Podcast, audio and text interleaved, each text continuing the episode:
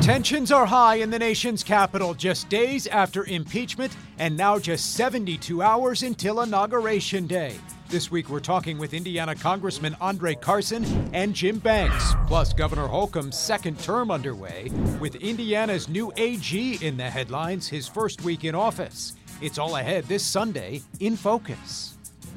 Exploring the issues that matter most in Indiana. This is In Focus with Dan Spehler.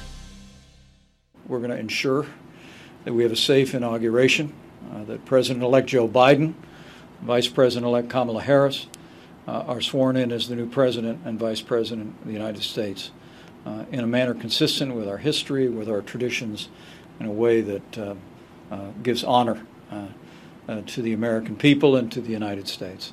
Vice President Pence meeting with federal officials ahead of the inauguration on Wednesday. He also took time to meet with members of the National Guard stationed at the U.S. Capitol, thanking them for their service.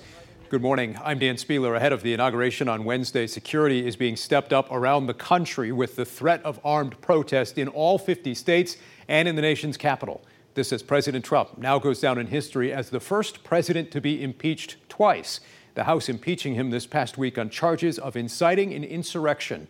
Washington correspondent Raquel Martin has more. Exactly one week after a mob unleashed a deadly attack at the U.S. Capitol, House lawmakers moved to hold President Trump responsible. He must go. He is a clear and present danger to the nation. Wednesday, House lawmakers debated the article of impeachment, which charges President Trump with inciting the violent insurrection. Man up woman up, and defend this Constitution from all enemies, foreign and domestic, including Donald J. Trump. Unlike the last impeachment effort, several Republicans voiced support. There is no excuse for President Trump's actions. But the vast majority pushed back. I cannot think of a more petty, vindictive, and gratuitous act. Congressman Tom McClintock and Ohio Congressman Jim Jordan insist impeaching the president just a week before he leaves office is too divisive. Do not know where all this goes and this is frightening for the country. Illinois Republican Rodney Davis instead called on Congress to investigate the attacks. Republicans and Democrats need to work together. But Democrats say the real problem is the president's false claim that the election was stolen. They took down the American flag and replaced it with a Trump flag. Is this the kind of country you want to live in?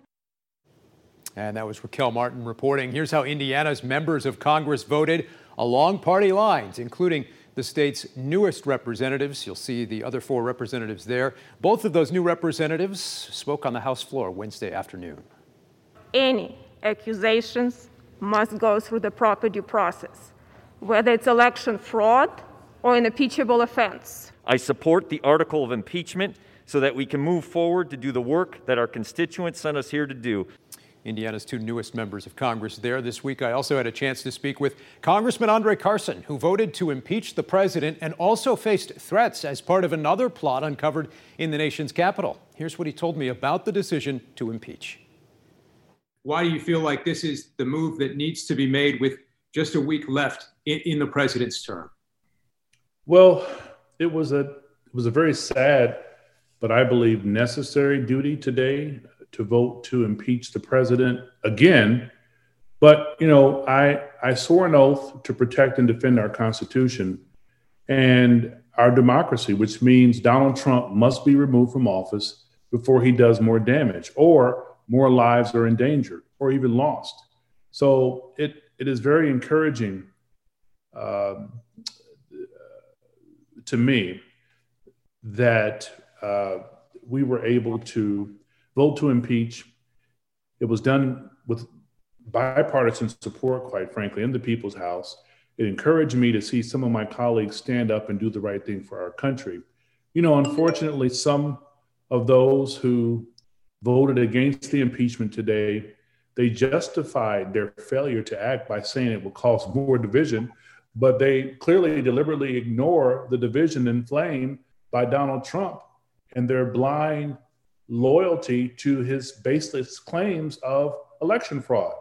Uh, I think that they share, they share his denial that he lost the election, and instead they doubled down on efforts to disenfranchise voters, millions of voters, particularly black and brown voters. Do you think that there is a realistic chance the Senate will vote to convict the president, even if that trial doesn't come until after his term is complete?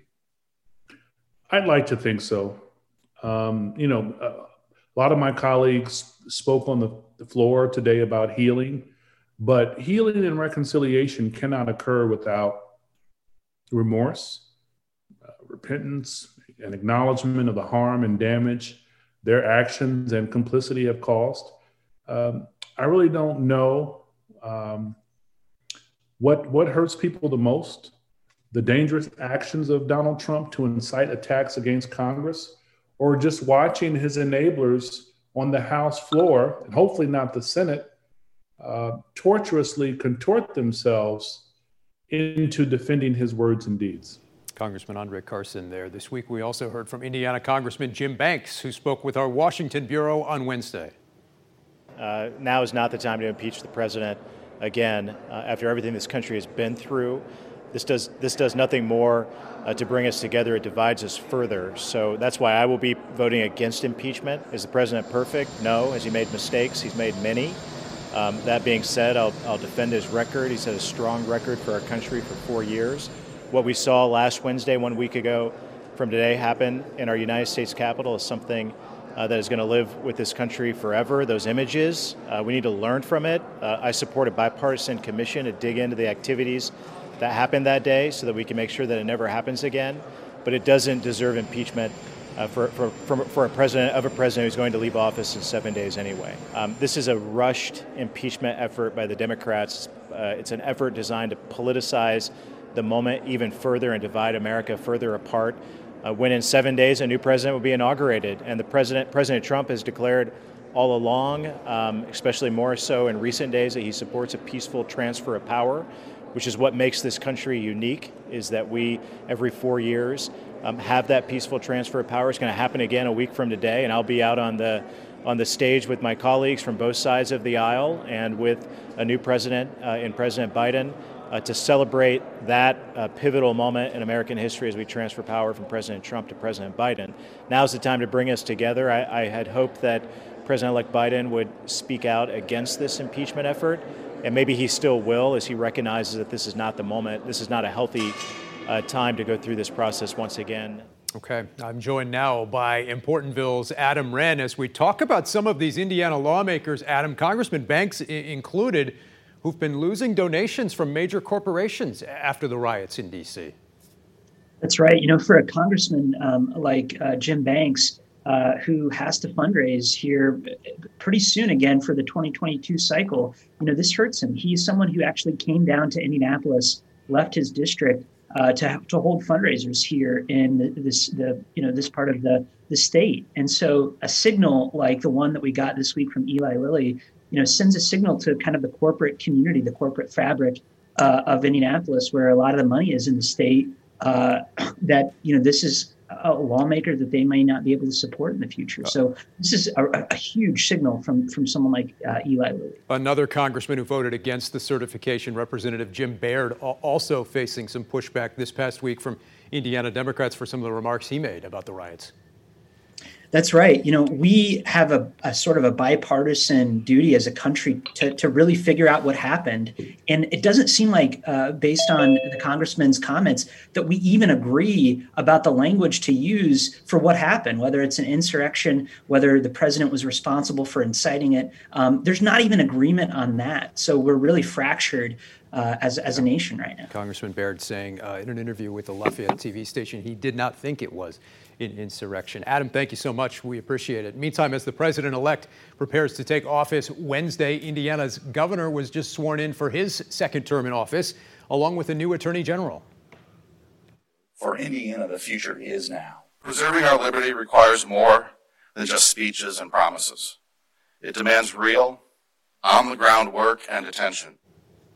Todd Rokita also in the news this week. One of only four attorneys general who declined to sign a letter condemning the riots in D.C., saying he wanted to see the nation's AGs say more about the riots from over the summer. Let's turn right now to Abdul Hakim Shabazz from IndyPolitics.org. Abdul, the new attorney general, already making some waves here in his first week on the job.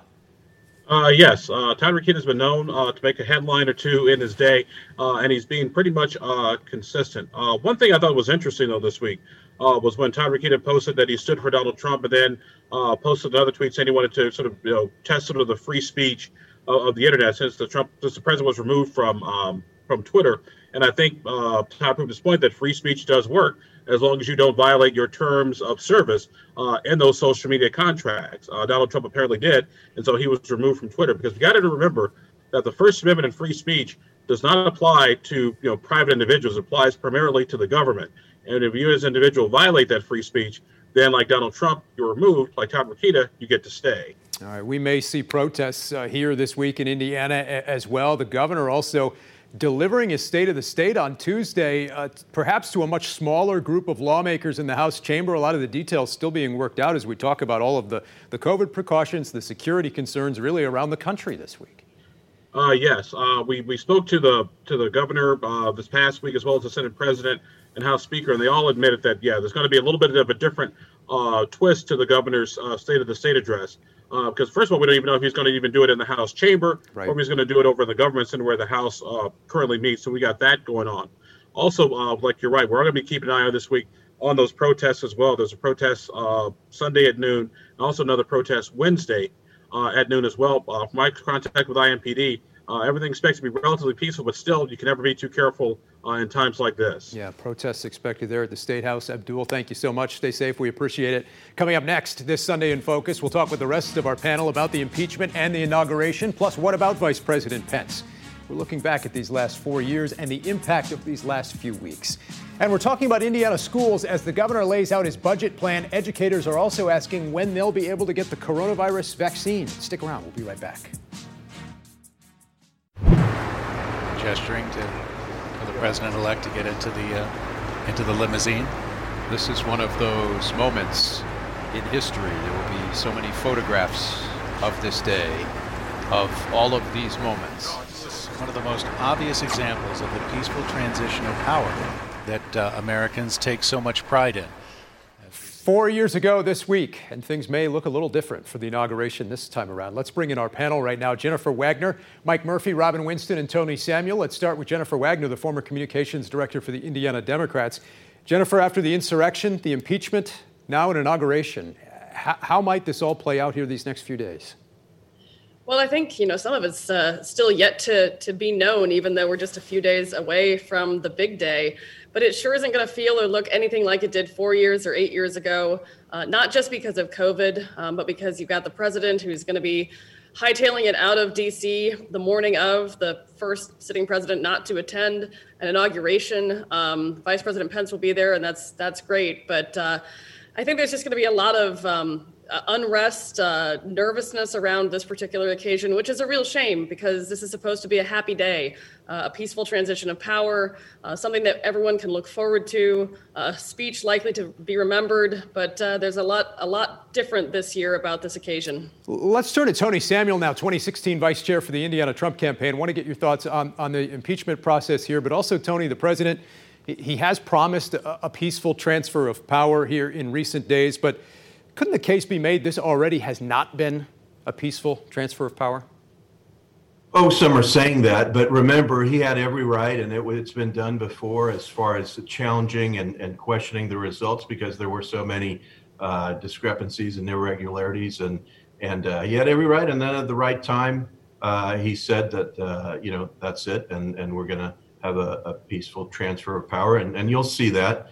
Um, as far as the impeachment goes, since you asked, again, the, the Democrats were wanting to do this from day one. They made those statements clear when he was inaugurated, and uh, every week and, and month uh, since, and, and, you're seeing from the uh, uh Department of Justice the release of, uh, of uh, documents from the Russia hoax when, when it started, and, and you're seeing that there were lies and fraud committed, and the FISA court was lied to. So it's been four years of uh, attacks on this president. Um, he's done a, a, a tremendous job uh, moving his agenda, uh, and you've seen a lot of hate from the left. And uh, I'm, I, for one, am ready to move on. One thing that we've done is uh, we needed uh, a, a, a, puppy we all need puppies after everything we've been through. That I stay calm. And There you actually, it's the kid. I It's like the kid's Christmas present. This is Luna. That's Noah, and of course We're Lily. glad to meet. We all need a little calm, right? A little, uh, a little puppy love after everything we've endured here uh, in recent weeks and months. Tony, thanks. Uh, let's let's turn now to former state party chair Robin Winston, who who played a leading role in the Biden campaign here in Indiana. Uh, Robin, how do you think this? Impeachment trial should be handled. Uh, we know there won't be puppies there. It's it's going to be uh, certainly a, a serious situation in the nation's capital. Uh, will this interfere, though, with with the transition process, confirmation hearings uh, for cabinet members like Pete Buttigieg, the new attorney general, others who still have to be confirmed? I certainly hope not. Um, I just think back if we had had Donald Trump say that about a peaceful transition when he was at the ellipse, we may not have had what you saw as an insurrection that you de- defined as such. Um, the bottom line is is that he has been impeached twice. Uh, the Senate's not going to touch this, I don't believe, before inauguration day. But the other I, because a lot of your words were, you know, uh, uh, talking about things that are going down the line. The biggest I word is illness. We've got to do something to address the COVID 19 uh, pandemic. Uh, President Biden's laid out a clear plan for that, a comprehensive plan. First time we've seen a comprehensive plan across the board that touches so many areas.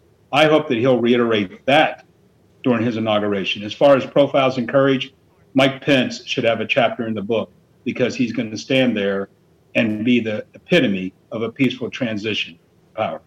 All right, finally, former state lawmaker Mike Murphy. Mike, you represent part of the Republican Party that, that wants to move forward from this Trump era. How should Mitch McConnell proceed here, in your view? Vice President Pence ruling out the 25th Amendment, but McConnell not ruling out conviction yet. Well, you, you have to go back. I think you have to back up to last week. And, and I love Tony's comments, and I can't see his hands because they're below the screen, but I'm hoping his fingers are crossed while he was saying all those things. Because Trump certainly had a right to challenge the vote. He did not have the right to incite an insurrection against the federal government. And that's why he was impeached again, not because he tried to exercise his right to challenge the vote. It's important to mention. McConnell has said this afternoon that the vote of his Republican uh, individual members of his caucus will be a vote of conscience. He is not going to stand in their way as a kind of a caucus lock, as we would call it. So I think the process will move forward either on the 20th or shortly thereafter. And you know, we have no we have no idea what's going to happen. But I want to agree with um, with our former Democratic chairman here. Mike Pence is an American hero. His stock has skyrocketed in the last week. And what I like to say is people who say he wasn't courageous, you know, until the last minute. Well, I, I kind of compare that to the soldier who hunkers down in his uh, his foxhole for the first few hours of battle and then gets tired of it, goes out, kills 100 members of the enemy, and wins the uh, Medal of Honor. No matter what, he's still a Medal of Honor winner. Uh, Jennifer, more broadly, as we look back at these last four years, what, what have we learned about the way we talk about and think about our politics in these very divided times? Well, I'm not sure we've actually learned the lesson yet. Um, and it's kind of hard to look back beyond the past four weeks, to be honest with you, Dan. I think we've got a lot of that soul searching yet to do. And I do feel like, you know, kind of looking at different national polls and just talking to people, being on social media, that there's going to be a chance on Wednesday for us to catch our collective breath, to take that moment to pause and to have those conversations moving forward. And I know I'm maybe a little Pollyanna ish when it comes to this, but I don't think that the American people want to continue the rancor and the chaos that we've endured for these last four years. I think people want to move on. That doesn't mean we're going to be able to find common ground on everything. But if the four of us can sit here and have this conversation week after week and disagree on fundamental values but still agree on, on things that are important to us as a nation and a state, then I have to believe that the rest of us can do that too. All right. At the state level uh, this week as well, some news to talk about. Governor Holcomb delivering his state of the state, obviously still in the midst of this pandemic. Also, a lot of back and forth this week about the mask mandate at the State House after a committee hearing uh, where a number of people were not in masks. Uh, Tony, when it comes to the governor's state of the state, uh, when it comes to the pandemic, when it comes to things facing, issues facing Indiana, what kind of message are you hoping to hear? A very positive message. Um, you'll see a, a, a good um, uh, report on uh, the, our fiscal state on, on the budget. Um, uh, the governor released some of those details uh, earlier this week, and uh, so that's very positive. It'll be uplifting, um, and I'm sure he'll obviously have uh, a lot to say about our attacking the COVID pandemic and, and the progress that we're making there. Uh, Robin, what, what do you hope to hear from, from the governor uh, on Tuesday night? Well, once again, remember he got elected, but his opponent got about 12% of the vote, basically running on a platform of, I don't believe there should be mask mandates. So let's commend Governor Holcomb for doing what's in our public's best interest uh, and protecting the health of our public. I hope that he will also stress that education funding should not be cut during this budget and that we will continue to okay. provide the tools necessary to move our state forward and protect our school children. Okay. Robin, thanks. It's a great segue there because coming up next this Sunday in Focus, we're going to be talking about Indiana schools as the governor lays out that budget plan. Educators also are asking when they'll be able to get the vaccine. We'll be right back after this.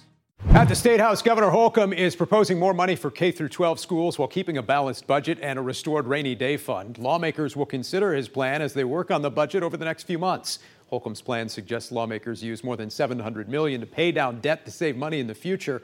That would go toward capital projects, highway bonds, and a teacher retirement fund. His proposal also increases education spending by more than 300 million over the next two years. All in all, he says the state's budget is in better shape in the midst of this pandemic than initially projected.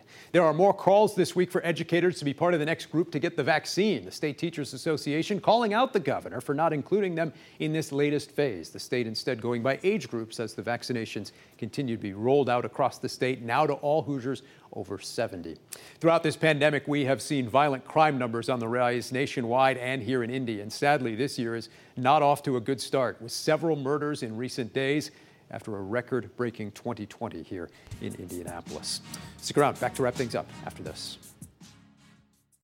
Today on CBS 4, the Browns and the Chiefs in the AFC playoffs. Fox 59 has the Bucs and the Saints tonight in the NFC. Thanks so much for joining us this week. We'll have much more coming up on Face the Nation and Fox News Sunday. We'll see you again next Sunday in Focus.